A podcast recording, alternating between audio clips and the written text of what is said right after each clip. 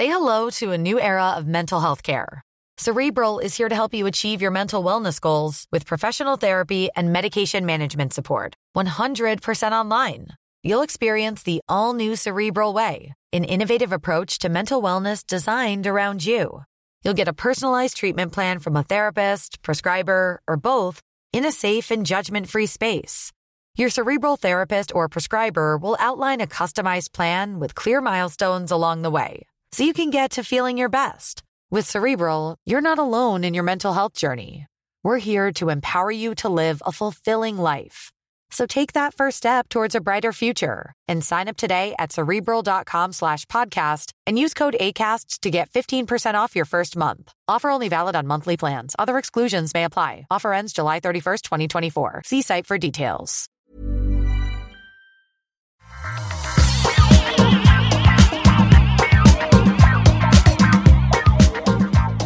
Bonjour à tous et bienvenue sur le Rendez-vous Tech, l'émission où on vous résume toute l'actu tech, internet et gadgets. C'est ce qu'on fait en général, on prend toute l'actu de la semaine, on en tire les éléments essentiels, importants à comprendre, on vous les résume, on vous les explique, on vous les commente. Aujourd'hui, on fait quelque chose d'un petit peu différent, comme on le fait de temps en temps. On a un épisode spécial sur un sujet bien spécifique. On va vous parler de tech et d'architecture et d'architecture paramétrique spécifiquement. Vous allez voir que c'est un sujet peut-être un petit peu étonnant mais extrêmement intéressant. Je suis Patrick Béja, très heureux de vous accueillir dans cette émission aujourd'hui et j'ai le plaisir de recevoir euh, Pascal Simoens. Est-ce que je prononce bien Pascal? Je ne veux pas faire d'impair dès le lancement de l'émission. Bonjour à toi. Bon, bonjour Patrick, presque, c'est Simons en fait. Simons Damned, c'est pour ça, effectivement. Tu sais, moi, j'ai la, je connais le nom de famille, mais j'ai la, la prononciation à la française. Donc, euh, première faute. Bon, je vais essayer de me, de me limiter à ça. Pascal Simons. Bonjour, bonjour à toi. Euh, est-ce que, avant même de te poser les questions importantes, est-ce que c'est quand même incroyable Je remarque, on, ça fait des mois qu'on parle et j'ai jamais pensé à te demander la prononciation de ton nom. Quelle honte. Euh, bon, est-ce que tu peux te présenter du coup pour les auditeurs pour qu'ils aient un petit peu de contexte euh, pour comprendre ce dont on va parler? Sans nul doute. Euh, en fait, je suis euh, urbaniste, architecte de, formation de base et je travaille maintenant à l'Université de Mons, qui est installée en Belgique. pour la France, c'est situé à mi-chemin entre Valenciennes et Bruxelles. Et dans ce contexte-là, en fait, je suis enseignant-chercheur et je m'occupe d'ateliers d'architecture paramétrique entre autres, et également, je donne cours de Smart Cities auprès de mes étudiants en faculté d'architecture et en faculté polytechnique. Alors, un mot que les gens vont comprendre, Smart Cities, on commence à penser à de la science-fiction, euh, des voitures qui volent, ce genre de choses. On en est peut-être un petit peu loin dans la réalité et dans la pratique, euh, c'est peut-être un petit peu plus utile que les voitures qui volent. Euh, donc, bah, merci d'être avec nous pour nous parler de ça. On a déjà fait un épisode sur euh, le bâtiment, les travaux publics et euh, les outils tech qui sont utilisés dans ces contextes. Euh, il faudrait que je retrouve le numéro de, de l'épisode, mais c'était extrêmement intéressant. Toi, tu es vraiment spécialisé dans l'architecture paramétrique. Est-ce que tu peux nous dire, je pense qu'on peut imaginer architecture, architecture, ok, paramétrique, paramètres, chiffres, données, etc. C'est quoi l'architecture paramétrique? Si on veut faire simple, c'est faire continuer à faire de l'architecture de la même manière que ben, tout le monde connaît euh, l'architecture en ville, euh, la maison dans laquelle on, vit. Et euh, c'est comme tu l'as dit en fait, c'est utiliser en fait les nouveaux outils. Donc c'est à la fois des logiciels, mais aussi évidemment euh, pour nourrir ces logiciels et ces algorithmes, c'est de, de, de, récupérer en fait la kyrielle de données qu'on obtient aujourd'hui à peu près partout. Ça peut être des données de météo, ça peut être des données euh, liées au trafic et donc au bruit lié euh, à, à, ce trafic, pour faire en sorte que les bâtiments qu'on construit qu'on conçoit plutôt, parce que c'est l'architecte est plutôt dans la conception plutôt que dans la, construction, donc on est en amont, c'est de pouvoir améliorer en fait cette conception au travers de ces nouvelles données qui était avant euh, plutôt intuitive. Euh, prenons un boulevard euh, parisien ou bordelais, on se disait il y a beaucoup de bruit, donc il va falloir protéger les gens de ce bruit-là quand on va construire le bâtiment. Ben, Aujourd'hui, en fait, on peut objectiver ces éléments-là. Ça, c'est une première chose. Et la deuxième chose, c'est ben, des architectures paramétriques. Pour ceux qui s'intéressent un peu à la question, il y a, des très grands architectes dans le monde, hein, type Zahadid et autres, qui font des formes en forme de pétales de lotus ou de, des formes très très organiques. Mais l'architecture paramétrique, c'est aussi plein d'autres choses. Et euh, je parlais par exemple des données climatiques, mais aujourd'hui, construire une, tour de bureau ou même un ensemble de quartiers sans tenir compte en fait du vent, de, la bonne orientation et autres, donc ça peut être des plus petits bâtiments aussi, euh, nécessite, si on veut faire les choses convenablement, de travailler de manière paramétrique. Le dernier élément paramétrique, c'est la question de l'entropie euh, où en fait, à travers les outils de BIM, aujourd'hui, donc euh, Building Information Management, euh, c'est de pouvoir lier en fait à chaque produit qui est dans le bâtiment euh, des données, hein, vraiment une base de données comme un tableur Excel si on, si on simplifie l'approche et qui permettra ensuite de calculer en fait le bilan carbone du bâtiment et d'autres éléments tels que c'est là. Donc en fait, Aujourd'hui, l'architecture, c'est comme euh, depuis des siècles euh, une image, mais derrière cette image, en fait, on vient mettre énormément de données et on utilise ces données. Donc la, question paramétrique, c'est utiliser les données à bon escient, soit pour des questions écologiques, euh, enfin, je dirais même toujours pour des questions écologiques, du moins je l'espère, auprès de mes confrères, mais au-delà de ça, c'est aussi des questions de forme en fonction du contexte, du vent, de l'ensoleillement ou d'autres éléments tels que ceux-là. Et l'architecture paramétrique, contrairement à ce qu'on imagine, qui sont souvent des formes organiques, c'est parfois aussi simplement un cube. Donc ça n'a pas d'esthétique en tant que tel, c'est un procédé, c'est une manière de travailler.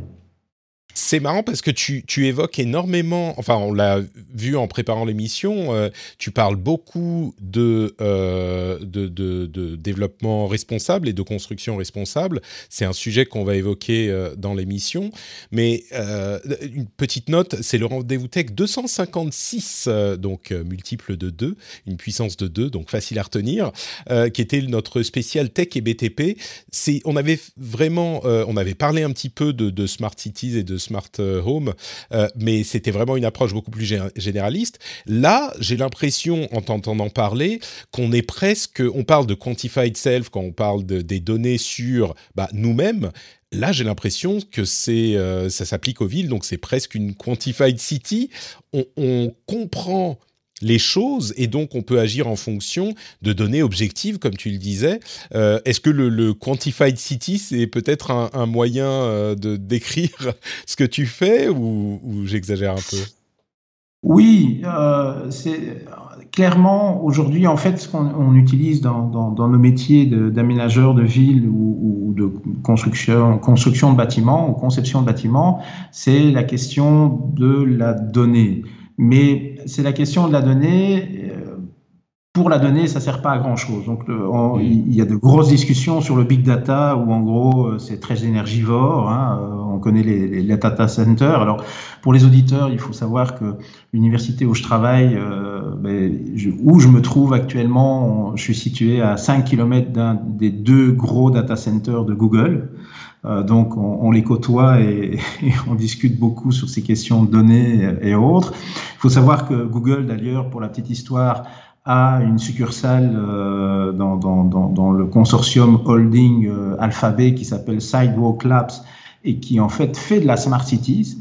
Ils ont d'ailleurs proposé de, de, des projets assez innovants à Toronto qui ont foiré pour la petite oui. histoire aussi.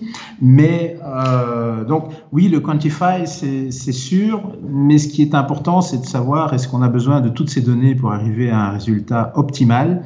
Et donc, c'est pour moi la chose la plus importante dans, dans la formation, en tout cas des étudiants, c'est de pouvoir leur dire, avec quelques données, parfois, on obtient un très, très, très, très bon résultat et il ne faut pas nécessairement aller chercher du big data euh, continuellement qui est, qui est anthropique par définition, c'est-à-dire qui consomme de l'énergie, tout simplement. C'est un des aspects qui était intéressant dans nos discussions. Euh, tu es évidemment que euh, il est nécessaire d'avoir des données pour faire de l'architecture paramétrique, c'est même le principe. Mais euh, vous êtes très focalisé dans votre champ d'activité sur, enfin c'est ce que je comprends, euh, sur le fait d'avoir les données dont on a besoin et de ne pas forcément aspirer toutes les données, qui les données qui existent, parce que ça crée du bruit, ça consomme de l'énergie. Donc c'est pas du big data, c'est, euh, je sais pas, du, small data ou du... du... low data. low data en fait, il n'y a pas véritablement de, de, de, terme approprié pour ça parce que la, la, la grande majorité euh, des, des, des acteurs euh, actuels sont plutôt dans on va faire du big data et on va tout régler. C'est le cas d'ailleurs dans la Smart Cities. Euh, comme, je te le disais euh, au début, je donne cours de Smart Cities, donc je, peux être considéré comme un historien de la Smart Cities, même si ça ne veut pas dire grand-chose puisque ça existe depuis euh, à peine une quarantaine d'années, mais et plus particulièrement depuis les années 2000. Mais en fait, il y a une forme de solutionnisme avec la Smart Cities où on a dit on va mettre une tonne de données, on va régler vos problèmes de circulation avec des feux rouges connectés des voitures connectées, des parkings connectés. on va mettre des euh, capteurs dans les trottoirs, euh, des capteurs, euh, des, des, caméras partout, des machins. C'est exactement. Et, et, en gros, ça n'a jamais marché. Il n'y a pas un exemple de ville qui a fonctionné de cette manière-là. Euh, il y a la ville de Songdo, entre autres, euh, en Corée, qui est vraiment le, le, le, stéréotype de la nouvelle ville de 400 000 habitants quand même, hein, à, à, à, la, à, la, comment, à la méthode asiatique. Euh, et cette ville est superbe euh, à tous les niveaux. Il y a des parcs, il y a des services et autres. Et c'est une ville hyper connectée. Donc on gère son appartement comme on gère son bureau, comme on gère ses transports en commun, avec des applications. Sauf que personne n'a envie de vivre dans cette ville-là. Donc c'est la démonstration qu'en fait le big data et les données connectées partout ne servent pas toujours à bon escient. Et à contrario, ben, constatant ces éléments-là, il y a quand même quelques chercheurs canadiens, américains, européens qui sont dit il y a peut-être autre chose. Et aujourd'hui, en fait, la Smart City, on, la traite plutôt avec un, focus humain. C'est de régler en fait d'abord des problèmes de la vie quotidienne et régler, régler, des problèmes de la vie quotidienne. Il ne faut pas nécessairement euh, tout gérer avec des données. C'est d'ailleurs le problème qui s'est passé avec le, le, quartier que Google a essayé de développer à Toronto, où à un certain moment, les gens ont dit oui, oui, mais euh, vous avez toutes nos données, euh, moi je veux être propriétaire de mes données. Et euh, ça, ça, a calé à un certain moment sur la, la vie privée. D'accord. Alors, il y a deux domaines euh, euh, distincts qu'on a évoqués euh, dans nos discussions. Il y a d'une part les smart cities et d'autre part un niveau parce que ça c'est un truc qui est sur qui, qui, se conçoit et qui se travaille sur le très long terme. Il y a aussi des bâtiments, bâtiments smart qui se conçoivent sur le un petit peu plus court terme. mais du coup, cette question que tu, euh, à laquelle tu proposais de, enfin peut-être pas de répondre, mais d'expliquer aux auditeurs, euh, qui est hyper intéressante. Dans un deuxième temps, peut-être qu'on peut poser la deuxième, qui est c'est quoi un bâtiment smart? Mais la première, qu'est-ce que c'est une smart city aujourd'hui? Euh, C'est vrai que l'image qu'on a, c'est celle bah, peut-être de Google et des Sidewalk Labs quand on parle dans le rendez-vous tech, et c'est quelque chose qui n'a pas eu d'application concrète.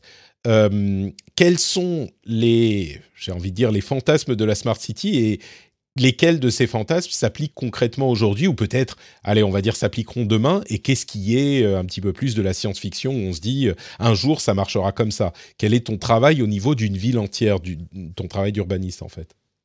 Alors, la, Smart Cities telle que rêvée par les, Cisco, IBM et consorts, c'est une ville qui se gère à partir de son smartphone. Euh, et donc ça, c'est pour le citoyen. Et euh, c'est une ville qui se gère à partir d'une tour de contrôle euh, pour les pouvoirs publics. Est-ce que tu peux nous dire ce que ça veut dire qui se gère à partir de son smartphone concrètement pour, pour quelqu'un qui ah, y habite? C'est-à-dire que ben, c'est déjà un peu euh, ce qui se passe. Hein, donc, euh, il y a déjà des choses qui sont bien smart. C'est euh, de se poser la question où se trouve le, vélo partagé dont on a besoin pour aller à un tel endroit. On le fait à partir de son smartphone. Si c'est des véhicules partagés, parce que c'est probablement vers ça qu'on qu tend de plus en plus et de moins en moins des véhicules personnels, mais ben, il faudra aussi des applications pour savoir où se trouve la voiture.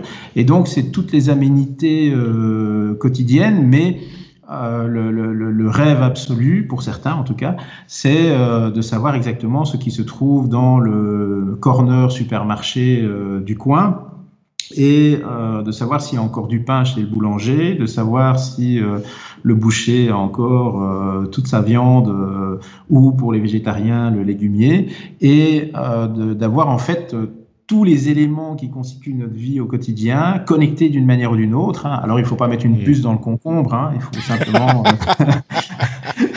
je veux dire, il faut simplement euh, trouver des solutions techniques euh, et Amazon euh, bah, y arrive déjà plus ou moins bien avec ses, supermarchés connectés. Hein. Et donc ça, c'est ça, c'est la, la, smart puce, une puce dans le concombre, ça pourrait être une réplique d'Audiard. Hein. Je trouve ça euh, assez délicieux. ouais, donc c'est vrai que Amazon, par exemple, avec ses magasins, c'est comment Amazon Go, Amazon, je sais plus, Amazon Go, je crois. Euh, bah, ils font tout ça par euh, par caméra. Donc c'est pas qu'ils ont une puce dans chaque produit, mais avec la reconnaissance visuelle des images par caméra, ils peuvent savoir, ils peuvent avoir en fait à peu près ces données-là. Ouais. Et donc, ce, par rapport à, ce que tu dis, et, quelque part, c'est une forme de dystopie. Enfin, je pense qu'il faut, même si on est un peu geek sur euh, le bout des oreilles, euh, on se dit, enfin, j'ai pas envie d'être contrôlé continuellement. Et donc, en fait, ce qu'on a constaté par rapport à ce modèle de smart cities absolu euh, euh, qui n'est pas nécessairement apprécié par beaucoup de monde, à juste titre, je pense, c'est que pas mal de chercheurs se sont dit, mais non, on, on va pas travailler avec du top-down au niveau de la technologie, mais on va plutôt faire du bottom-up, c'est-à-dire voir un petit peu ce que les gens ont besoin. Et donc la Smart Cities aujourd'hui, si on devait la caractériser convenablement, c'est de se dire, on va d'abord se poser la question quels sont les réels besoins des citoyens, et ensuite on va voir si on va régler le problème de ces citoyens au travers de l'utilisation euh, d'applications ou simplement euh, l'entre-soi des personnes et de se rencontrer dans un local est amplement suffisant. Je, je vais te donner un exemple assez concret. Euh, et qui est lié de nouveau euh, à, la, question énergétique. Donc il y a des villes pionnières à l'échelle euh, européenne et Amsterdam en, en, fait partie. Donc le premier plan Smart d'Amsterdam, c'est 2007. C'est déjà pas mal, ça fait presque 15 ans. Et euh, dans ce plan SMART, ils avaient décidé, ben, on, on va euh, isoler l'ensemble des bâtiments logements sociaux euh, pour réduire en fait la consommation carbone de, de la ville et, et, autres. Quand, quand tu dis isoler, tu veux dire au niveau chaleur et Oui, tout à fait. Oui, c'est ça. Faire, pas... faire, faire, en sorte que les bâtiments consomment moins d'énergie pour le chauffage et, et l'électricité. Et en fait, ça n'a pas été très efficace. Donc, d'une on a simulé euh, le résultat de bilan carbone des opérations qui ont été euh, proposées et réalisées. Et entre ben, ce qui a été simulé et la réalité, on s'est rendu compte que ben, on espérait, euh, je vais donner un chiffre comme ça, consommer 50% moins d'énergie. Et en fait, on en est à 10 ou 15%. Et donc, ils se sont posé la question, ils se sont dit pourquoi? Et ils ont analysé que les comportements des habitants faisaient que, ben, comme c'était bien isolé, euh, ils ouvraient plus facilement la fenêtre parce qu'ils avaient trop chaud, parce qu'ils régulaient pas suffisamment bien leur thermostat, ou ils laissaient les lampes allumées dans la salle de bain alors qu'il fallait les éteindre, etc., etc., etc.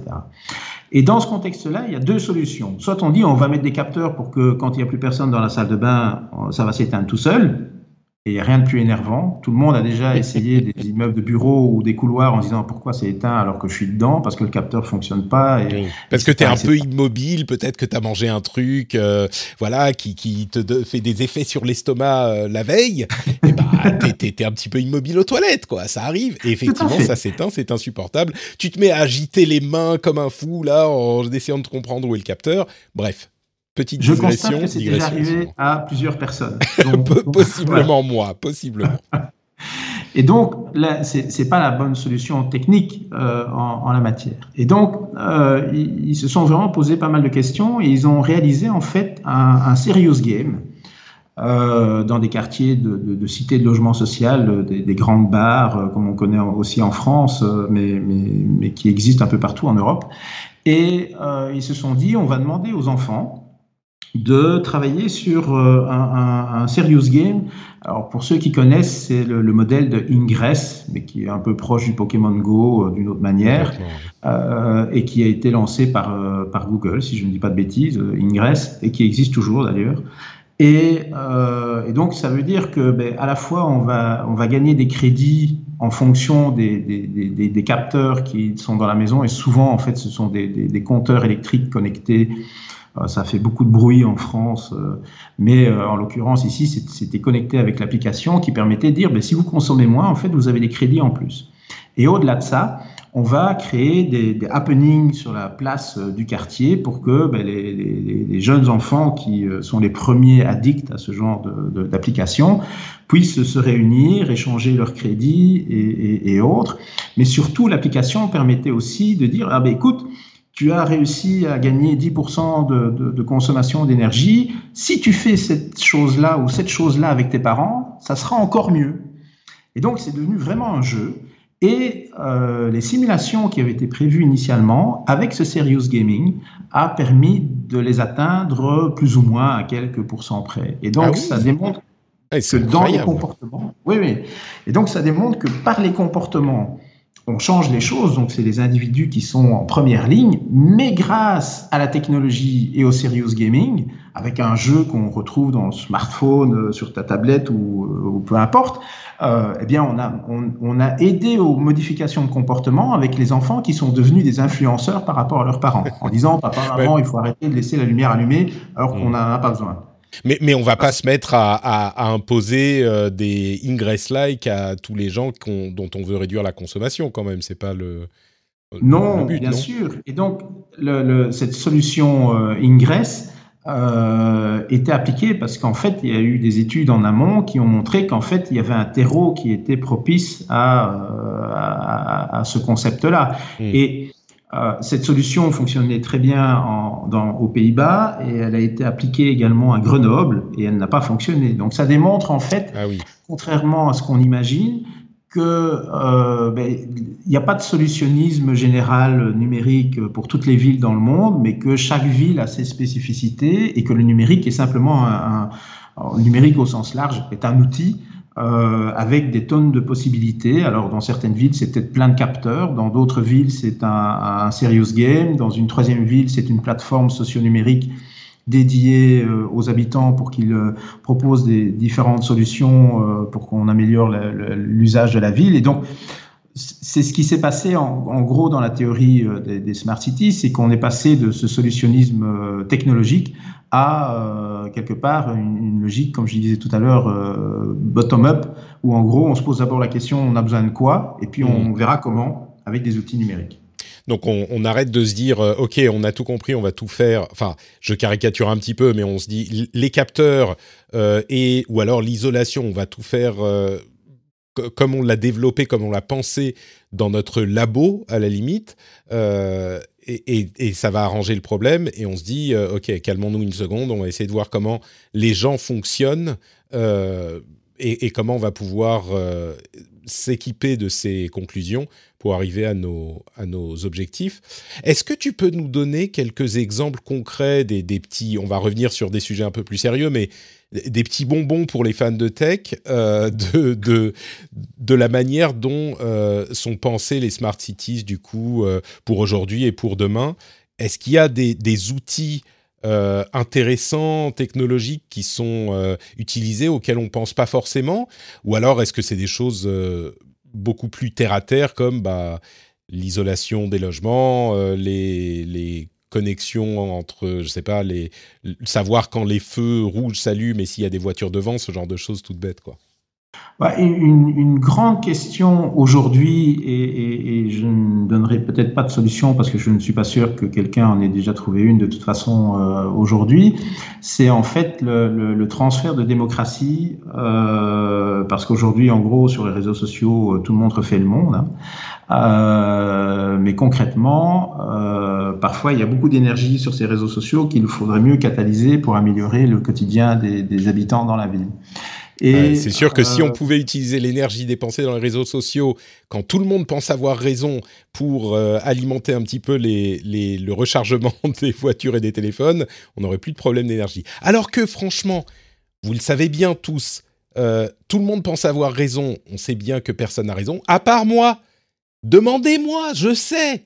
Moi, je sais, il suffit de me poser la question, ça règle tous les problèmes. Bref, pardon Pascal, je digresse. Sans, nul doute, sans nul doute. Mais euh, en, tout cas, aujourd'hui, c'est quand même une vraie question pour de, nombreuses villes, et, que ce soit des villes comme Paris ou comme euh, des, toutes petites villes euh, en province. Euh, c'est de se poser la question où en gros les, les, les maires ou les, les, adjoints au maire ou en tout cas les responsables qui gèrent la cité euh, en fait se font euh, vilipender dès qu'il y a quelque chose qui ne va pas en ville, mais d'un autre côté euh, alors il y, a, il y, a, des solutions hein, qui existent comme Fix My Street ou, ou, d'autres applications où en gros euh, quand on voit qu'il y a une poubelle qui, est, qui a été éventrée ou bien euh, une bordure qui est euh, mal enchâssée dans, sur le trottoir, on peut faire une photo et l'envoyer euh, euh, au service technique de la ville. Mais plus globalement, en fait, la, la, la question, c'est que le, le, le numérique aujourd'hui offre des tonnes de possibilités. Je parlais des capteurs et je peux vous assurer qu'il y a parfois, grâce aux données fournies par les capteurs, une forme de, de manière d'objectiver la situation. Mais ensuite, c'est comment transférer en fait une compte. Mais tu peux, tu peux nous donner, excuse-moi, tu peux nous donner un ou deux exemples justement de la manière dont ces capteurs sont utilisés? Parce que moi, j'ai pas l'impression qu'il y ait euh, dans ma ville des capteurs euh, qui, qui, savent ce qu'on fait ou ce qui se passe. Tu peux nous donner un, un exemple de ça? Ah, je vais te donner deux, deux, exemples qui sont assez concrets parce qu'on travaille au sein de l'université là-dessus euh, de, de, depuis un certain temps. Donc, on utilise les caméras euh, de contrôle police, hein, donc qui se trouvent dans toutes les villes maintenant euh, et qui, regardent le nombre de personnes euh, s'il y a des malfrats et euh, des, problèmes. Et on utilise en fait les mêmes données, mais euh, anonymisées bien évidemment, pour calculer le nombre de personnes qui circulent dans une rue. Alors à quoi ça sert? Ça sert, alors ça va excessivement loin, hein, parce qu'on peut mesurer en fait les flux dans une rue commerçante jour par jour, heure par heure, si les gens sont plutôt dans la rue à gauche ou dans la rue à droite, est-ce qu'ils vont plutôt vers, euh, euh, s'éloignent de la caméra ou se rapprochent, donc le sens dans lequel ils, marchent dans la rue, et qui permet, alors pour ceux qui travaillent dans le commerce euh, en, ville, euh, ils connaissent bien ça, c'est qu'il y a toujours des rives chaudes et des rives froides. Hein. Euh, si on prend les Champs-Élysées, il y a une rive chaude et une rive froide. Hein. Quand on remonte vers l'Arc de Triomphe, vers l'Arc de Triomphe sur la droite, avec euh, donc les Tuileries derrière. Là où il y a le soleil, oui, complètement. Froide, euh, voilà. Et donc, euh, bon, on dit chaud et froid par le soleil, mais parfois il y a bien d'autres éléments, euh, simplement bien par sûr. la forme de la rue et autres. Et donc, euh, on sait mesurer ces éléments-là. Donc, on a des outils de la décision pour que les, les, pouvoirs publics puissent redynamiser le, la, vie, la, la, rue, le quartier et d'autres éléments tels que ceux-là, ou des entreprises qui veulent s'installer dans, dans la rue Aujourd'hui, c'est fortement demandé par les, surfaces commerciales en disant on veut voir vraiment comment euh, fonctionnent les flux pour savoir si on peut investir en fin de compte euh, cette cellule commerciale. C'est d'autant plus nécessaire qu'il y a évidemment la compétition avec le commerce en ligne et autres et que donc c'est une prise de risque de plus en plus importante. Donc on réduit le risque par ces données qui sont traitées et qui sont des cartes de flux qui apparaissent, euh, voilà, la, tête des gens, on s'en fout un peu. Ce qui nous importe, c'est de voir en fait les flux au quotidien en fonction des types de commerces qui peuvent être euh, installés. Dans le même ordre d'idée, on, a placé des capteurs de pollution euh, dans, différentes rues scolaires. À la fois pour les collèges, les lycées, mais également pour le premier âge. Et euh, dans, dans, ce contexte-là, en fait, là, c'est une, une, approche qui est un petit peu différente. Ces capteurs vont pouvoir mesurer, en fin de compte, le taux de pollution sur une population qui, euh, en fait, habite très proche des écoles, mais décide quand même d'aller déposer ses enfants en voiture. Euh, et donc, on, on, on, se rend compte, malgré la volonté... Tu, tu veux dire, excuse-moi, c'est pas qu'il y a certaines personnes qui sont dans euh, le quartier qui vont faire ça. Tu veux dire, d'une manière générale, euh, on va savoir s'il y a des gens, parce qu'ils habitent généralement près de ces écoles-là, et ils vont quand même aller déposer leurs enfants en voiture. D'une manière générale, c'est pas que tu vas savoir qui des parents habite à côté et va déposer quand même ses enfants en voiture. Si, si, on a... Ah oui, d'accord. Avec le RGPD, on a les adresses des parents qui déposent leurs enfants, enfin là où ils habitent, et là où ils déposent leurs enfants. Alors après, on doit anonymiser, euh, mais le, le, le, RGPD européen permet aux scientifiques de pouvoir euh, désanonymiser, de pseudo-anonymiser après. Euh, c'est des termes barbares, mais, mais donc tu sais. En fait, voilà. Et excuse-moi, je suis surpris par ce que tu me dis là, mais tu sais, dans les écoles où vous avez fait ces, ces, ces, ces tests ou ces études, tu sais qui des parents habite à côté et est un mauvais, entre guillemets, mauvais élève, euh, et accompagne quand même ses enfants en voiture, malgré Alors, le fait qu'il habite à côté? qui, Donc, euh, on sait, on, fait ce qu'on appelle, alors c'est un jargon technique, une matrice origine-destination. Donc, la destination, c'est l'école, l'origine, c'est là où les parents habitent. Mmh. Et euh, on peut mesurer, en fait, par école, toute une, on fait ce qu'on appelle des cartes de chaleur, c'est-à-dire mmh. que. Ben, donc, tu sais quelle proportion des parents. Voilà. Et donc, à, partir de là, on s'est rendu compte pour une, une ville de 100 000 habitants que à peu près toutes les écoles, la plupart des parents, en tout cas pour le, les, premiers âges et, le, collège, euh, les parents en fait habitaient à 3 ou 4 kilomètres grand maximum de l'école. Hmm. Euh, sachant qu'en Belgique, on est dans une situation un peu différente. En France, les, parents ont le droit de mettre leur enfant où ils veulent dans n'importe quelle école. C'est leur choix euh, privé. Donc on pourrait avoir des parents qui amènent des enfants qui sont à 25 kilomètres mais c'est relativement rare en fin de compte. Et euh, malgré la bonne volonté, donc constatant ces éléments-là, tout le monde se dit mais pourquoi les parents ne permettent pas aux enfants d'aller à vélo? C'est aussi simple que cela. Mais euh, il y a plein de, de, de, de biais. Euh, oui, euh, les gens ont peur parce que les enfants vont se faire renverser. Il y a des gens méchants sur la route. Enfin, on peut, on peut. Il y a plein de choses qui font peur alors que c'est pas nécessairement objectivement vrai et avéré. Et donc, on, s'est posé la question avec les directions d'école, comment on pourrait conscientiser en fait les parents qu'ils portent préjudice à leurs enfants s'ils les amènent en voiture.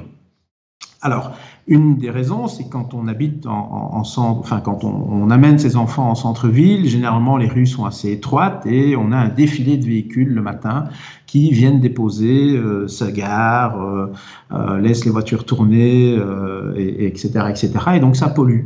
Et donc les résultats sont pas encore définitifs, mais on, a mis des capteurs pour pouvoir mesurer, en fin de compte, le niveau de pollution lorsqu'il y a pas d'école euh, lorsqu'on est dans une situation normale, et le niveau de pollution quand on dépose les enfants ou qu'on vient les rechercher. Pour essayer justement dans la même un peu dans la même logique que ce que je viens d'expliquer sur euh, les, Pays-Bas et Amsterdam, c'est de euh, passer par les enfants pour leur dire mais vous savez c'est pas très gai de, venir parce que vous avez plein de pollution quand vous venez à l'école le matin parce que ben, tout le monde vient déposer les, copains et les copines euh, en, voiture. Et donc, ce serait bien de dire aux parents que vous pourriez aller euh, à vélo ensemble, parce qu'en plus, ce qui est assez fou, c'est comme on a ces matrices origine-destination, qu'on les a cartographiées, c'est qu'on se rend compte que parfois, il y a 10 enfants et 10 familles qui vivent dans le même quartier et qui pourraient aller ensemble à la même école au même moment. Donc, on peut même organiser ces choses-là euh, de manière assez sympathique euh, avec un accompagnant euh, ou autre. Et, faire du vélo, c'est bon pour la santé, pour tout le monde.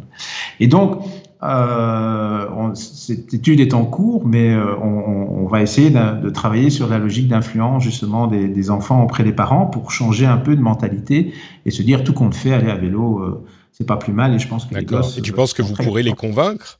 Ça me paraît être compliqué de convaincre les gens sur, sur ce point. convaincre les parents, ça va pas être simple, et c'est pour cette raison il vaut peut-être mieux essayer de convaincre les, les, enfants avec un accompagnement des écoles. Mais ce qui est intéressant dans le processus euh, numérique, c'est que, en fin de compte, si on n'avait pas ces capteurs de pollution, si on n'avait pas ce, ces, ces, ces, ces, machines qui permettent de faire de la cartographie en quasiment en temps réel des gens qui, qui peuvent déplacer euh, leurs enfants, on peut, enfin voilà, c'est des grosses matrices euh, il faut donc des grosses machines. Hein. On n'était pas capable de faire ça dans les années 60, hein, pour dire les, du siècle passé, hein, pour, les, pour, les, pour les plus vieux. Euh, et donc euh, aujourd'hui, euh, ça se fait assez facilement. Et donc n'importe quelle école dans un, dans un village et avec un, euh, un spécialiste qui peut les aider peut arriver à, à, transformer en fin de compte les mentalités en objectivant la situation. C'est ça qui est le plus important, c'est que les données, si elles sont bien traitées, on permet d'objectiver une situation. Euh, est-ce que on parle un petit peu des, bâtiments smart ou est-ce qu'on continue sur la, les smart cities euh, de manière plus générale? Oh, on, peut parler des, bâtiments smart, mais euh, enfin, il n'y a pas de mais.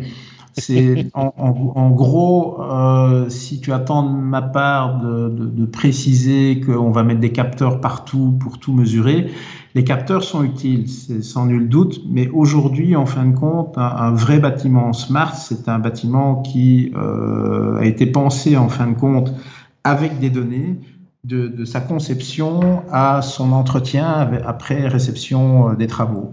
et là, on peut commencer à parler véritablement d'un bâtiment smart. Donc, aujourd'hui, le cœur d'un bâtiment intelligent, c'est un bâtiment en fait qui a des données dès sa conception, génère des données pendant qu'on est en train de l'utiliser et permet une optimalisation.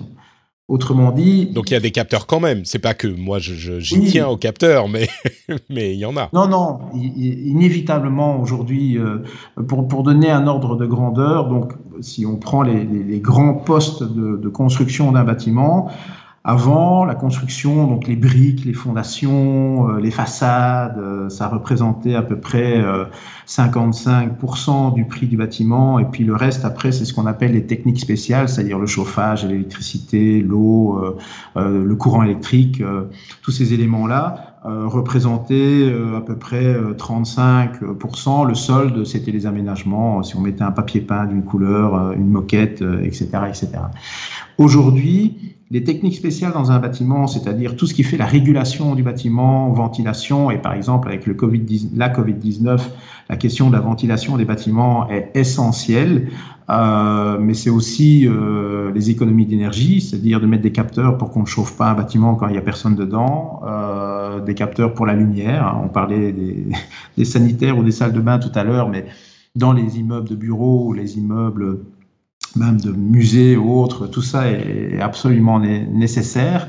Et euh, on, se rend compte qu'en fait, on, peut concevoir aussi bien un bâtiment euh, avec euh, très peu de consommation d'énergie au départ, puisque de plus en plus euh, et c'est le cas en France, entre autres, mais aussi en Belgique. En fait, on doit calculer le bilan carbone du bâtiment euh, dès, le départ. Hein. C'est la RT 2020 euh, en France et en Belgique. Il y a d'autres normes aussi, puisque c'est le pays où je travaille.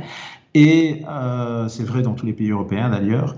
Et aujourd'hui, en fin de compte, on, on, doit, dans la conception, concevoir un bâtiment qui consomme le moins d'énergie, conception, réalisation.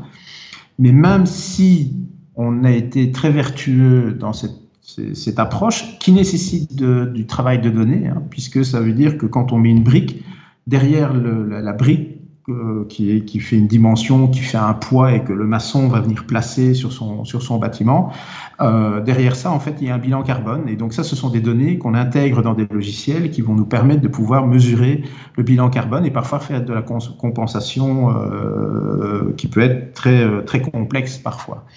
Mais même si on fait, on est très vertueux dans la conception, en fait, la durée de vie du bâtiment fait que euh, son bilan carbone peut exploser s'il n'est pas euh, régulé. Et c'est là où les capteurs, en fin de compte, sont utilisés pour pouvoir améliorer véritablement euh, la durée de vie et en fin de compte l'entropie du bâtiment jusqu'à jusqu'à son recyclage final 60 ou 80 ans plus tard. Ça, se concrétise comment ça? C'est-à-dire que on va mettre des capteurs pour déterminer l'utilisation de l'électricité et les températures et ce genre de choses Ou c'est quel type de capteur qu'on va mettre dans les bâtiments? Alors, certains, auditeurs ont, sans nul doute entendu parler de la domotique qui, euh, euh, a démarré dans les années 1980, euh, même un petit peu plus tôt, mais on, on, a commencé à avoir les premières maisons domotiques dans les années 80 et ça a été une catastrophe. Parce qu'en fait, ce sont des systèmes qui sont figés. Euh, qui fait que ben, si on a décidé de déplacer le living euh, ou le salon par rapport à la salle à manger, ah ben zut, euh, les capteurs sont plus au bon endroit, il faut démonter dans les murs, enfin c'est une usine à gaz. Et dans ce contexte-là, aujourd'hui, en fin de compte, les capteurs, tout le monde connaît les, les, les petits capteurs de, de, de, de, CO ou de température intérieure qu'on achète chez euh, certaines marques comme Netatmo et, et autres. Ben, Aujourd'hui, en gros, la logique de capteur, c'est un peu cela. Euh, quand on travaille à beaucoup plus grande échelle, la seule chose qui, qui, est, utile et nécessaire à comprendre, c'est qu'aujourd'hui, en fait, on essaye d'intégrer de plus en plus. Donc, par exemple, le capteur de présence de chaleur se trouve en fait dans les éclairages. Et euh, si le capteur tombe en panne, eh bien on, remplace en fait le capteur dans l'éclairage et on n'a pas un capteur qui est séparé de l'éclairage, qui est séparé de l'autre capteur, qui fait qu'on a en fait euh, que des fils un peu partout dans les faux plafonds. Quand, tu dis dans, dans l'éclairage, ça veut dire là où est placé le, euh, la douille de l'ampoule ou dans l'ampoule elle-même? Oui, oui, tout à fait. Donc en, souvent, on a maintenant des, des, des, rails de LED dans lesquels, en fait, à la place d'une LED, on va mettre un capteur. Et quand les capteurs sont autonomes, euh, aujourd'hui, il faut s'imaginer qu'un capteur a une durée de vie de 10 ans.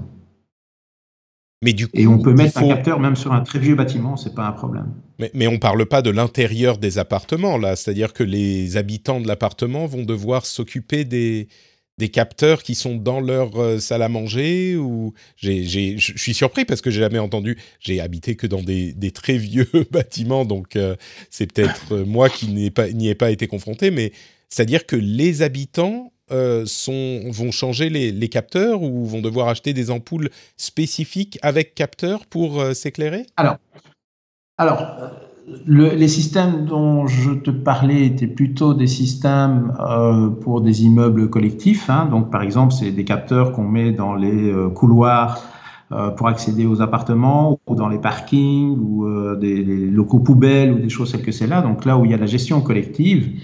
Mmh. Aujourd'hui, en fait, on part du principe que justement les, chaque individu a, sa propre liberté par rapport à, à cela et donc, à part des, systèmes de thermostats intelligents euh, qui vont mesurer la présence des gens et autres, et bon, ben, euh, qui sont euh, super efficaces, hein, les, capteurs type Nest, enfin les, thermostats type Nest et autres faits par Google aussi sont excessivement performants. et ça, c'est plutôt un choix individuel. Donc aujourd'hui, on n'est pas encore arrivé au stade où on dit, mais vous achetez un appartement dans un immeuble et euh, ben, votre système, votre, votre appartement est euh, de, dans une logique domotique en fin de compte, c'est-à-dire vous pouvez mhm. tout gérer. Et c'est ce que j'expliquais entre autres avec euh, la ville de Songdo en Corée du Sud. En fait, on constate que ça marche pas.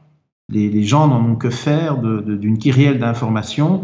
Donc, outre les systèmes qui, eux, fonctionnent bien et qui sont totalement automatisés, donc on peut être d'accord ou pas, mais c'est les compteurs intelligents, c'est les thermostats qu'on place dans les appartements et parfois même dans les appartements anciens, mais qui ont une capacité de, learning suffisant pour pouvoir mieux gérer en fait les programmes que euh, on laisse tomber parce qu'on a oublié de couper le chauffage quand on partait le week-end. Euh, ben le, le, capteur, enfin les capteurs du thermostat seront suffisamment performants pour se dire il n'y a pas de mouvement devant mon capteur et donc c'est qu'ils ne sont pas là après trois heures je coupe quoi. Hmm. Et euh, ça, ça devient excessivement facile à faire euh, pour tout un chacun et d'upgrader en fin de compte quelque chose qui est un élément de base, qui est l'ensemble du bâtiment dans lequel on vit. Alors il y a deux catégories, les nouveaux bâtiments. Alors les nouveaux bâtiments sont, sont, sont de plus en plus connectés euh, pour 26 000 raisons. C'est entre autres la gestion des parkings, euh, qui sont de plus en plus collectés divisé euh, dans la ville pour essayer d'avoir le moins de place euh, inutile euh, dans, les immeubles à appartements, mais il y a plein d'autres choses. C'est la gestion des poubelles connectées et, des éléments tels que. Euh, et puis ensuite, ben, il y a les plus vieux immeubles et ces plus vieux immeubles. contrairement à ce qu'on peut penser, aujourd'hui, le niveau technologique est tel et l'autonomie des capteurs qu'on peut véritablement améliorer un bâtiment ancien, euh, pas comme un bâtiment neuf, mais euh, on peut vraiment déjà aller très très loin euh, en, la matière. Et l'arrivée de la 5G va probablement encore révolutionner un petit peu plus la situation. Bah tiens, justement, ça nous offre une transition dont je suis sûr que tu l'avais toi-même préparée. je voudrais qu'on parle un petit peu de la 5G, effectivement, et de son utilisation concrète parce que c'est un sujet qui est presque un peu controversé, parce que on, se demande parfois si ça va vraiment être utile, et on nous répond souvent, euh, bah pour les utilisations professionnelles et d'infrastructures, oui, mais avant même de partir sur cette question-là, euh, j'aimerais qu'on détaille un petit peu plus un, élément que tu évoques, que tu as évoqué à plusieurs reprises. C'est celui donc du développement durable et des questions d'énergie. Euh, ça semble être un des axes, un des angles euh, essentiels de ton travail. Tout ça, c'est imaginé et inventé pour consommer moins au final, c'est ça le but. Alors le confort et la facilitation de la vie des gens entrent en ligne de compte, mais j'ai l'impression que peut-être euh, en raison de la de l'urgence du changement climatique, j'ai l'impression que 90% de ta préoccupation, c'est ça au final. C'est le cas? Oui, oui, tout à fait. Euh, le, numérique n'est qu'un un, outil pour réduire, en fin de compte, l'entropie générale euh, des villes. Hmm. Euh, on aurait peut-être dû commencer par ça. C'est le but ultime de ton boulot, en fait. Oui, tout à fait. En, gros, quand, on parle d'entropie, le, concept est assez simple. Hein. quand on met un, un, atome tout seul, il est stable. Si on met deux atomes l'un à côté de l'autre, ils deviennent instables pour redevenir stable après. C'est deux, molécules d'oxygène, on les met ensemble, ça commence à chauffer, et puis après, ça devient de l'oxygène euh, à part entière. Et euh, dans, je, fais des raccourcis euh, a fortiori, on ne m'en voudra pas. et comprend, en fait, au niveau de la gestion des données, on est exactement dans le même processus. Donc on parle d'entropie, avec les logiques de big data où il y a des tonnes de données qui disparaissent, euh, on ne sait pas ce qu'on en fait, et c'est ce qu'on appelle du bruit euh, régulièrement. Et, les, serveurs de, Google et de Amazon euh, Web Services sont, à mon avis, remplis de données qu'on ne sait pas ce qu'on en fait en la matière. Et certains connaissent aussi le, quelque part l'explosion des données où on ne sait pas véritablement ce qui va se passer dans, dans, dans quelques années. Alors, ça peut paraître antinomique de dire on va utiliser le numérique pour euh, optimiser en fin de compte la consommation d'énergie et l'organisation de la ville, mais euh, ce qu'on peut dire aussi, c'est qu'en fin de compte, une, une ville, par elle-même, par sa complexité, est anthropique. C'est-à-dire que la même personne qui vit en ville consomme plus d'énergie qu'une personne qui est au milieu de la campagne. Alors ça peut paraître une évidence pour certains, euh, et pourtant, euh, généralement, tous les urbanistes euh, et architectes diront aux auditeurs il faut aller vivre en ville parce que c'est il faut arrêter d'étendre les villes vers l'extérieur, ça consomme de l'énergie par les transports, etc., etc. Dans les faits, c'est un peu plus compliqué que ça. Et donc, moi, mon travail, c'est d'essayer de réduire l'entropie urbaine, mais au travers des outils numériques. Et euh, c'est le, le concept d'optimalisation, c'est-à-dire que l'avantage du numérique, c'est, comme j'expliquais avec euh, les, enfants qui vont à l'école et qui habitent à 3 ou 4 kilomètres, c'est que quand on a en fait des bases de données qui ne doivent pas être euh, extravagantes au niveau de leur dimension, on n'a pas besoin de savoir tous les gens qui, qui se baladent ou euh, vont amener leurs enfants à l'échelle de, de, la Belgique ou de l'Europe pour répondre à cette question, mais on doit pouvoir, avec ces outils, véritablement dire, ben, pour ce quartier-là, on peut mieux, amener les enfants à vélo. Pour ce quartier-là, ça sera les transports en commun, en bus. Pour ces quartiers, ce quartier-là, ben, tout compte fait, ils iront à pied parce qu'ils sont euh, de l'autre côté d'un parc.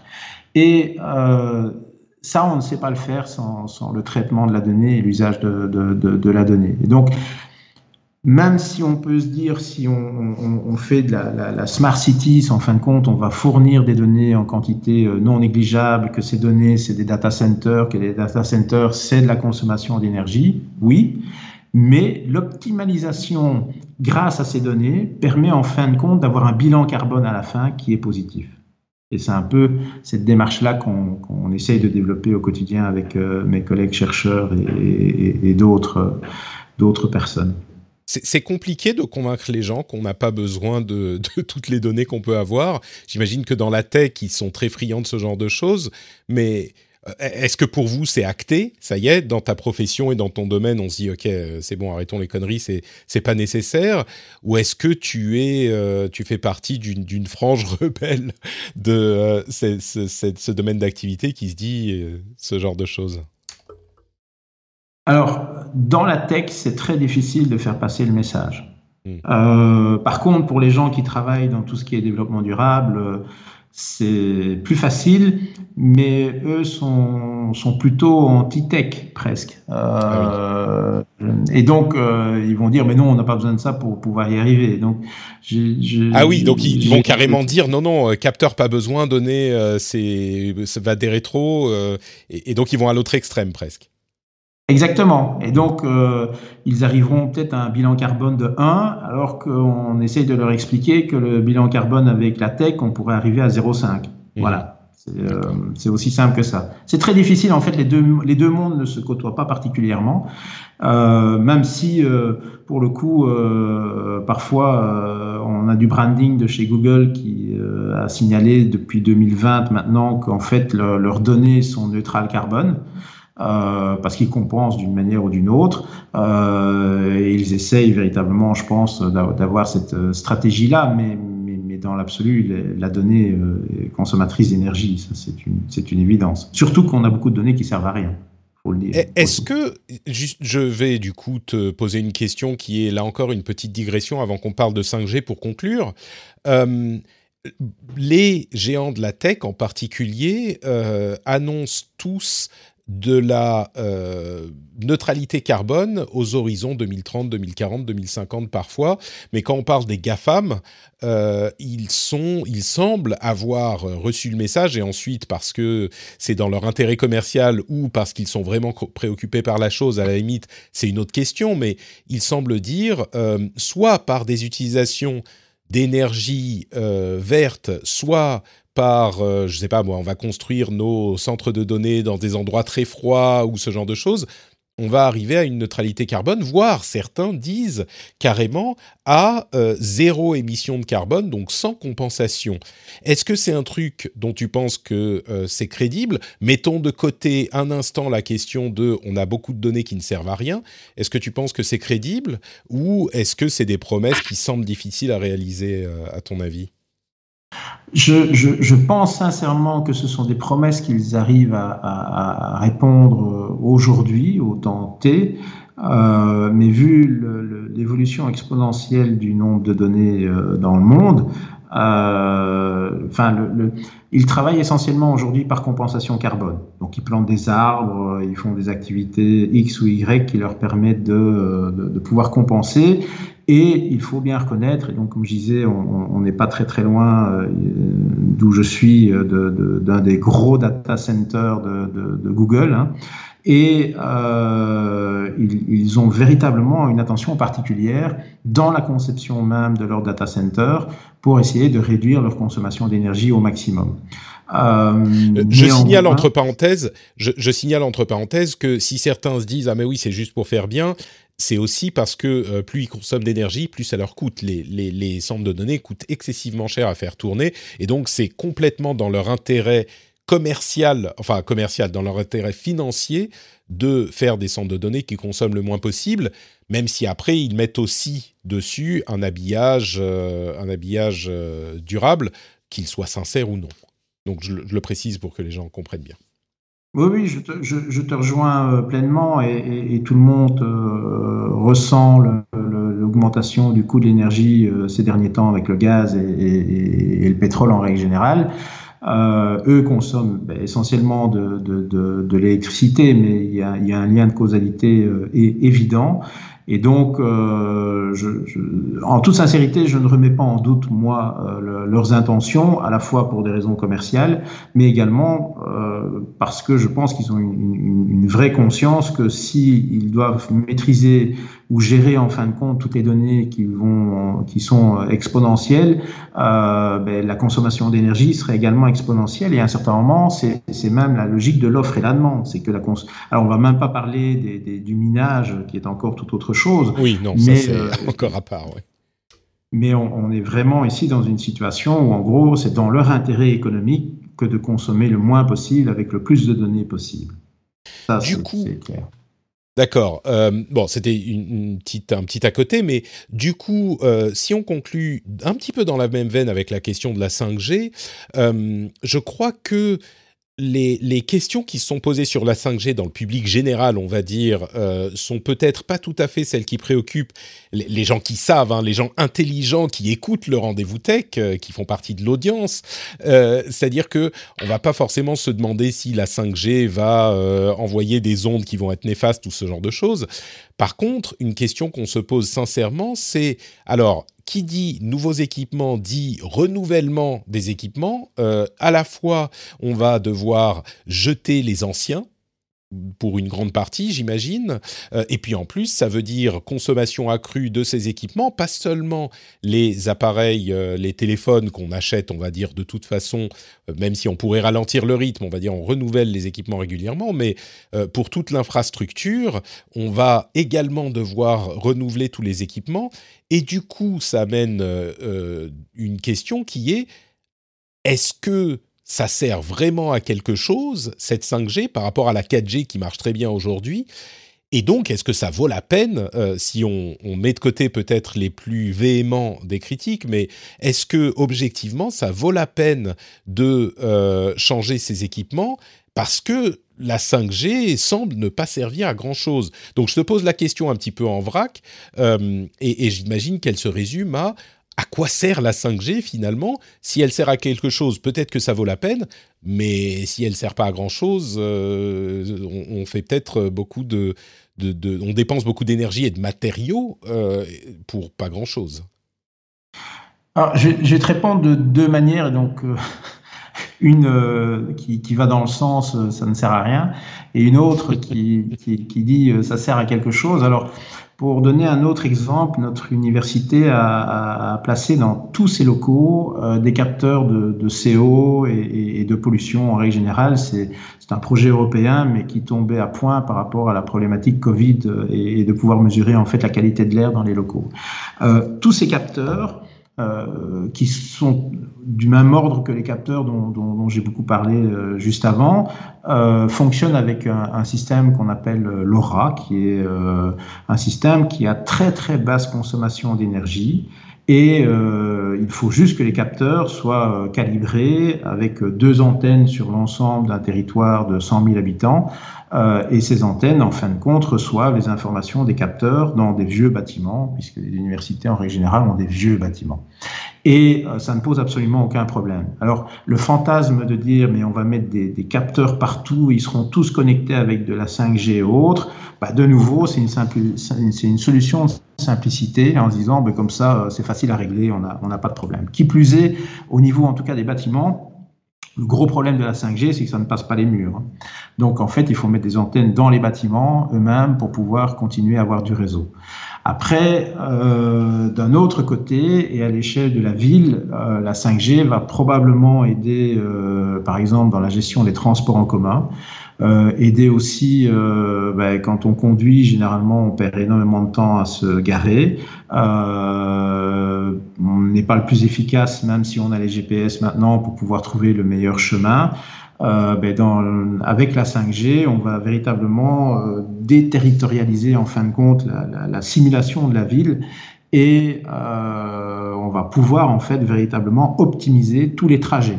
Mais quand je dis les trajets, c'est en véhicule individuel, c'est aussi les, les, les, transports en commun qui, qui, pourront, parce que les objets sont connectés entre eux, et pour le coup, quand on est à l'extérieur, ce sera plutôt de la 5G avec un, une quantité de données non négligeable, euh, véritablement de réduire en fin de compte le, le, le, bilan carbone global des transports par la simple et unique raison qu'on pourra modéliser la ville euh, en temps réel grâce à cette 5G. Et donc, il y a à boire et à manger. Mais pour ça, il faut... Excuse-moi, je, je, pour ça, il faut des euh, antennes, enfin des antennes, des puces 5G dans chaque voiture, dans chaque véhicule ou comment ah, ça se passe Ce ne sont pas les antennes 5G, mais il, faut euh, des, des, des, véhicules qui sont pucés en 5G. Oui, c'est ce que je veux dire. Donc en fait, les, les, voitures sont de toute façon déjà euh, hyper connectées aujourd'hui. Hein, euh, en, gros, si, on regarde dans le marché euh, européen, une voiture, c'est minimum aujourd'hui entre 80 euh, et 120 capteurs. C'est vraiment le minimum. Euh, les voitures un peu plus premium et autres, on peut monter à 200 sans aucun problème. C'est la pression des pneus, c'est les caméras qui regardent ce qui se passe devant soi, qui arrêtent la voiture quand il y a un piéton qui passe. Enfin, j'en passe, c'est des meilleurs. Et euh, tous ces éléments-là ben, sont, sont, sont, reconcentrés avec euh, un, vrai ordinateur, hein, puisque maintenant Nvidia et autres font des, des, des, puces spécifiques pour les voitures. Et ensuite, ben, elles sont connectées en 5G et on voit toutes ces informations brutes. Euh, il pleut, il y a du brouillard, euh, il y a beaucoup de trafic. Tous ces éléments-là peuvent être mis dans une simulation globale de la ville. Mais quel est l'objectif? C'est de faire en sorte qu'en fin de compte, les véhicules consomment moins, alors qu'ils soient euh, au pétrole, essence, diesel ou euh, au gaz naturel ou encore euh, à l'électricité. On sait quelle est la problématique de l'électricité avec la recharge des véhicules. Autant faire en sorte que ces véhicules consomment le moins quand ils sont en ville d'une manière ou d'une autre. Donc c'est là où on joue sur l'entropie en fin de compte globale de la ville. J'ai du coup une question que je pense beaucoup de gens vont, vont se poser est-ce que c'est pas possible à faire avec la 4G, ça, finalement? Quel est l'avantage de la 5G ah, L'avantage de la 5G, c'est euh, sa bande passante qui permet de fournir beaucoup plus d'informations euh, sur la même bande passante. Donc aujourd'hui, euh, si on, on utilise, continue à utiliser la 4G comme elle est, il sera très très difficile de venir insérer en fin de compte toutes ces données fournies par soit quelques bâtiments parce que voilà, on n'a pas utilisé des systèmes euh, type LoRa ou Zigbee, mais on travaille avec du, de, de, la 5G, plus euh, tous, les, tous, les, tous les véhicules, plus euh, les vélos, plus euh, les métros, plus les, les, les, bus, plus les, les bateaux, plus enfin voilà. Tu, tu, veux dire qu'on commence déjà à arriver au pas, pas tout à fait à la limite des, des possibilités de la 4G, mais on n'en est pas si loin si on continue sur cette voie, sur cette progression ah, sans, sans, nul doute, mais ce qui est certain, à mon sens en tout cas, c'est que la 5G n'est pas fait pour regarder euh, YouTube euh, plus facilement. Enfin, pour ça, pour, les usages des gens euh, normaux, ça va rien changer en final. Au final, la 5G, c'est ce que tu dis? Ah, à mon sens, ça ne changera pas grand-chose. Oui, quand on va se connecter avec son smartphone en pleine ville pour regarder un, un, film sur YouTube, ça ira un tout petit peu plus vite, mais c'est un peu comme la latence sur les, sur les, jeux vidéo, quoi. Bon, il faut être un pro pour voir la différence. Sinon, euh, on n'y fait pas particulièrement attention. La, la, 5G n'est absolument pas faite pour les usages quotidiens. La 4G fonctionne très bien. C'est véritablement pour tout ce qui est connexion de la ville. Et euh, la, seule chose, moi, que je, tiens comme discours, c'est que cette 5G sera absolument nécessaire pour faire en sorte qu'on atteigne en 2050 la neutralité carbone que l'Europe veut et que tous les pays doivent essayer d'atteindre, sinon, permettez-moi l'expression, on est quand même dans la merde à l'échelle mondiale. Euh, et donc, on a besoin de, cette 5G pour véritablement optimiser, mais il faut faire une bonne sélection. C'est-à-dire que malheureusement, j'ai très très peur que euh, les grands opérateurs comme Huawei, euh, Cisco, IBM et autres diront ben, on va vous mettre des trucs 5G partout et ça va bien fonctionner alors qu'il y a plein d'autres technologies qui n'ont pas besoin de la 5G. Hmm. Mais du coup, tu, vas assez loin quand même. Tu veux dire que si on veut réussir à atteindre les objectifs euh, qu'on s'est fixés, euh, la 5G est indispensable. C'est pas juste que ça va être utile, c'est que pour toi, c'est indispensable. À mon sens, oui. La, question de l'optimalisation passera par la simulation euh, des usages de la ville au sens large pour les urbanistes, les architectes, pour euh, également euh, les, data scientists et, autres, tous ceux qui gèrent la ville en, tant que telle. Et c'est tellement complexe qu'on a besoin de données pour être le, le, le plus performant possible. Et enfin, la tâche qui nous attend de réduire et de faire de la neutralité carbone tout en essayant de garder les mêmes services, puisque c'est quand même ça aussi, nécessite véritablement derrière en fait des machines de calcul. Alors j'ai parlé du low data, mais parfois il faut du big data aussi. Euh, il ne faut pas être manichéen dans, dans, dans toutes ces choses-là.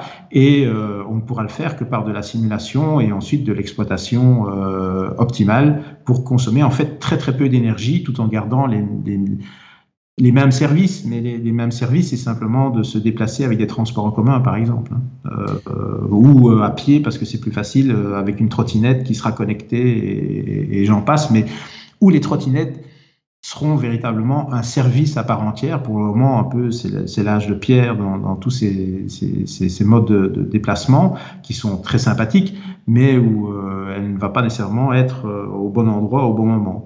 Tous ces éléments de connectique vont permettre véritablement d'optimiser en fabriquant moins de trottinettes pour avoir le même service. Donc, déjà, on réduit le bilan carbone de la trottinette en tant que telle, mais aussi où, en gros, on se dira, ben, c'est tellement facile d'utiliser la trottinette connectée que euh, je vais pas prendre euh, ma voiture ou prendre simplement un transport en commun qui fait que les transports en commun seront mieux optimisés, qu'on va mettre moins de wagons dans le métro et que euh, où on construira moins de lignes qui vont de nouveau permettre de moins moins construire et donc moins dépenser d'énergie en tant que en tant que tel. Ah, c'est systémique comme on dit dans notre jargon. Et, donc, il faudrait des, puces 5G euh, partout pour que tout puisse être euh, tracé facilement. Peut-être pas partout, mais, dans tous ces éléments dont tu parles, ça serait nécessaire. Peut-être une dernière chose. Euh, est-ce que tu peux nous donner un exemple concret de la manière dont toutes ces techniques pourront optimiser un élément du quotidien des, auditeurs qui nous écoutent peut-être dans 5, 10, 15 ans tu, parlais par exemple des voitures et du temps qu'on passe à chercher une place, qui est une proportion énorme du temps qu'on passe en voiture. Certains en seront peut-être surpris. Euh, mais est-ce que tu pourrais nous dire, par exemple, sur ce point ou sur un autre, si tu le souhaites, comment est-ce que ça va nous aider? Mais la, voiture est le truc le plus euh, absurde qui a été créé par l'homme, puisque en gros, une voiture est construite pour rouler à peu près 10% du temps de sa vie. Ça, c'est une chose. Et dans ces 10%, euh, on a à peu près, quand on, se balade en ville, à peu près 20% du temps, alors évidemment, je parle des grandes villes, hein, des grandes agglomérations, on passe à peu près 15 à 20% du temps à essayer de trouver une place de parking. Donc, c'est oh, au niveau de son efficacité, on a déjà vu mieux euh, en tant que tel. L'avantage d'une logique connectée, euh, c'est de, de, de, pouvoir faire en sorte que la voiture autonome, et pour le coup, le véhicule autonome est euh, efficace au niveau énergétique, sauf qu'il a besoin de la 5G. Là, pour le coup, c'est un exemple concret. le véhicule autonome sans 5G n'existe pas. Et euh, le véhicule autonome. Bah, sur, sur le véhicule autonome, la, 5G ne va pas être juste pour une question de euh, bande passante, mais la question de la latence aussi joue et le temps de réponse ah. presque instantané là devient important. D'accord. Tout à fait, et euh, d'avoir l'information, quand je parlais de simulation de, la ville en tant que telle, c'est de, se dire, bon, ben, je vais d'un point A à un point B, je ne me préoccupe plus d'arriver et me dire, ah mais juste les places là, euh, au départ c'était libre, mais maintenant ça ne l'est plus, c'est la voiture qui gérera les éléments parce que ça sera géré en temps réel, avec peu de latence, avec une interconnexion euh, à très haut débit d'échange entre les véhicules et autres, qui fait que L'avantage de la 5G aussi, c'est la dématérialisation du calcul, c'est-à-dire que le calcul ne se fait plus à l'échelle de, la, voiture, mais se fait à l'échelle d'un serveur qui, lui, va récolter toutes les données. Et comme il n'y a pas de latence, en fin de compte, il peut proposer une solution instantanément. Et donc là, on va vraiment gagner, optimiser, encore une fois, j'aime bien ce terme-là, mais euh, euh, optimiser en fin de compte le trafic qui fait que ben, on partira d'un point A à un point B et on aura évité les bouchons parce qu'il y aura moins de voitures de toute façon, à mon avis. Mais dans les années qui viennent, en tout cas. Mais au-delà de ça, on sera, on, on, arrivera directement à la place de parking, alors qu'il sera peut-être dans un immeuble, qui sera peut-être en voirie, peu importe et euh, on n'aura plus à se préoccuper de tourner dans un, quartier pendant euh, 10 minutes pour essayer de trouver une place et en fin, en fin de compte de se garer à 800 mètres de l'endroit où on avait prévu de se garer au départ. C'est donc c'est arrivé, à, arrivé à tout le monde. Et Elon Musk, pour le coup, je, t'interromps, mais Elon Musk avait euh, proposé d'ailleurs il, y a, il y a un an ou deux, euh, dans cette problématique où en fin de compte ces voitures ne roulaient pas souvent, euh, et pour le coup, eux, avec leurs voitures qui sont connectées, ont également les statistiques des véhicules et avaient proposé, avec les véhicules autonomes en Californie, de pouvoir utiliser les voitures qui étaient garées dans les, les parkings de, de, de, bureaux pour qu'elles puissent en fait servir de taxi euh, le reste de la journée et puis revenir le soir pour aller vous rechercher et retourner à la maison. Euh, ça n'a pas beaucoup marché parce que les gens restent propriétaires de leur véhicule et donc ils n'ont pas envie qu'il y ait quelqu'un qui vienne dans, dans, leur propre voiture. Donc il y a aussi des aspects psychologiques. Mais on, on voit bien qu'à la Silicon Valley, on, on, réfléchit à toutes ces questions-là et que la, la voiture devenant un, un, ordinateur à part entière euh, hyper connecté offre des opportunités auxquelles on ne pense pas aujourd'hui. C'est marrant parce qu'il y a deux choses qui me frappent dans tout ce que tu dis. Euh, d'une part, on se rend compte qu'il y a beaucoup de choses qui sont liées au bon vouloir de chacun. Euh, et, au changement des comportements, parfois un petit peu drastiques. Euh, sur la question des voitures autonomes partagées, on peut se dire ah mais est-ce que les gens voudront ne pas avoir leur propre voiture et monter dans une voiture dans laquelle quelqu'un d'autre a été? Ça devient du transport en commun en quelque sorte, même s'il est plus ou moins individualisé. Il y a des questions de d'attitude et de comportement à changer là-dedans. Mais j'aime bien, tu as déjà plus ou moins répondu à la chose avec la question des serious games et de l'incitation des, des, enfants qui vont changer le comportement des parents. Donc il y a déjà un petit euh, un petit début de réponse là-dedans.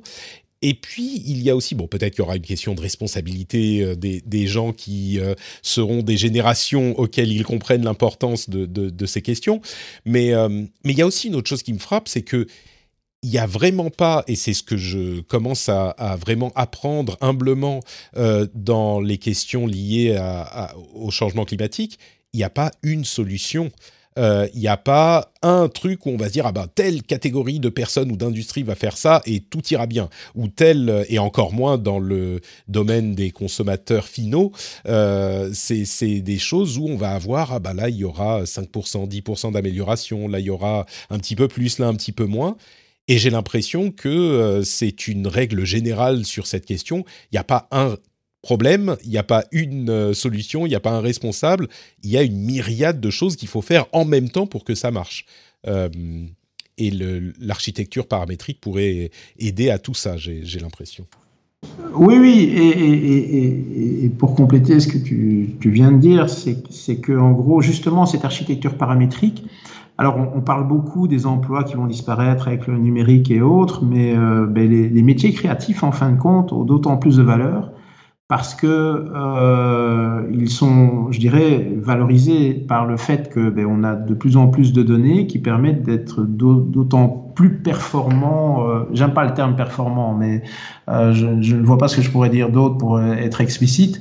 Euh, on, a la capacité de faire une meilleure architecture grâce aux données euh, qu'elle soit euh, pour répondre à des enjeux climatiques, de qualité de lumière dans les appartements ou dans les bureaux, euh, sans pour autant utiliser l'éclairage qui n'est pas naturel pour le coup. Et donc ça, c'est vraiment tout un travail où nous, on travaille avec des maquettes en 3D, mais qui sont numériques, donc on peut déplacer les murs, on peut augmenter les hauteurs de plafond, enfin tout ça se fait instantanément aujourd'hui avec des machines et demain d'autant plus. Euh, on parlait de la 5G, mais là pour le coup, il y, a, vraiment un avantage par rapport à cette logique de latence, c'est qu'aujourd'hui, en fait, ces outils sont excessivement euh, demandent beaucoup de puissance en fin de compte. Donc on doit continuer de travailler avec des, grosses machines, avec des grosses cartes graphiques. Et euh, on est dans, dans, un process où demain, avec la 5G, comme tout sera calculé par des serveurs qui seront mis à un autre endroit euh, sur, euh, sur une plateforme, eh bien, avec une simple tablette euh, iPad ou, Samsung ou Galaxy, on, pourra faire exactement la même chose que ce qu'on fait au bureau. Et donc, on pourra travailler sur le chantier pour optimiser aussi, mais concrètement avec les, les, ouvriers sur le terrain. Et on parlera même pas de l'impression 3D des bâtiments qui, qui reste aujourd'hui plus un proof of concept qu'autre chose. D'accord. Bah, écoute, merci beaucoup pour euh, tout ton éclairage sur tous ces sujets absolument passionnants. Euh, si les auditeurs veulent en savoir plus sur euh, ton domaine d'activité et ce que tu fais spécifiquement, est-ce que tu pourrais nous donner quelques, liens, peut-être un compte Twitter sur lequel on peut te retrouver? Je t'écoute. Alors, j'ai en effet un compte Twitter qui est p underscore tout simplement, et j'ai surtout un blog sur lequel je publie à peu près deux articles sur les sujets dont on vient de discuter et, parfois un peu plus larges, euh, et qui s'appelle euh, Numérique Landscape, donc numérique avec un C et landscape comme paysage en anglais, .org. Et euh, vous pouvez vous y abonner, avec plaisir. Super. Merci beaucoup Pascal. Un très bon moment avec toi. Pour ma part, c'est NotePatrick sur euh, Twitter, Facebook, Instagram. Vous connaissez tout ça. Notepatrick.com pour tous les liens vers tout ce que je fais, le rendez-vous tech, le rendez-vous jeu aussi, et euh, bien sûr le lien vers le Patreon si vous souhaitez soutenir l'émission. Vous connaissez tout ça, donc je vais vous laisser partir, vous souhaiter une excellente semaine et vous dire qu'on se retrouve bah, la semaine prochaine pour un autre épisode. Merci à vous tous, merci encore Pascal, et à la prochaine. Ciao ciao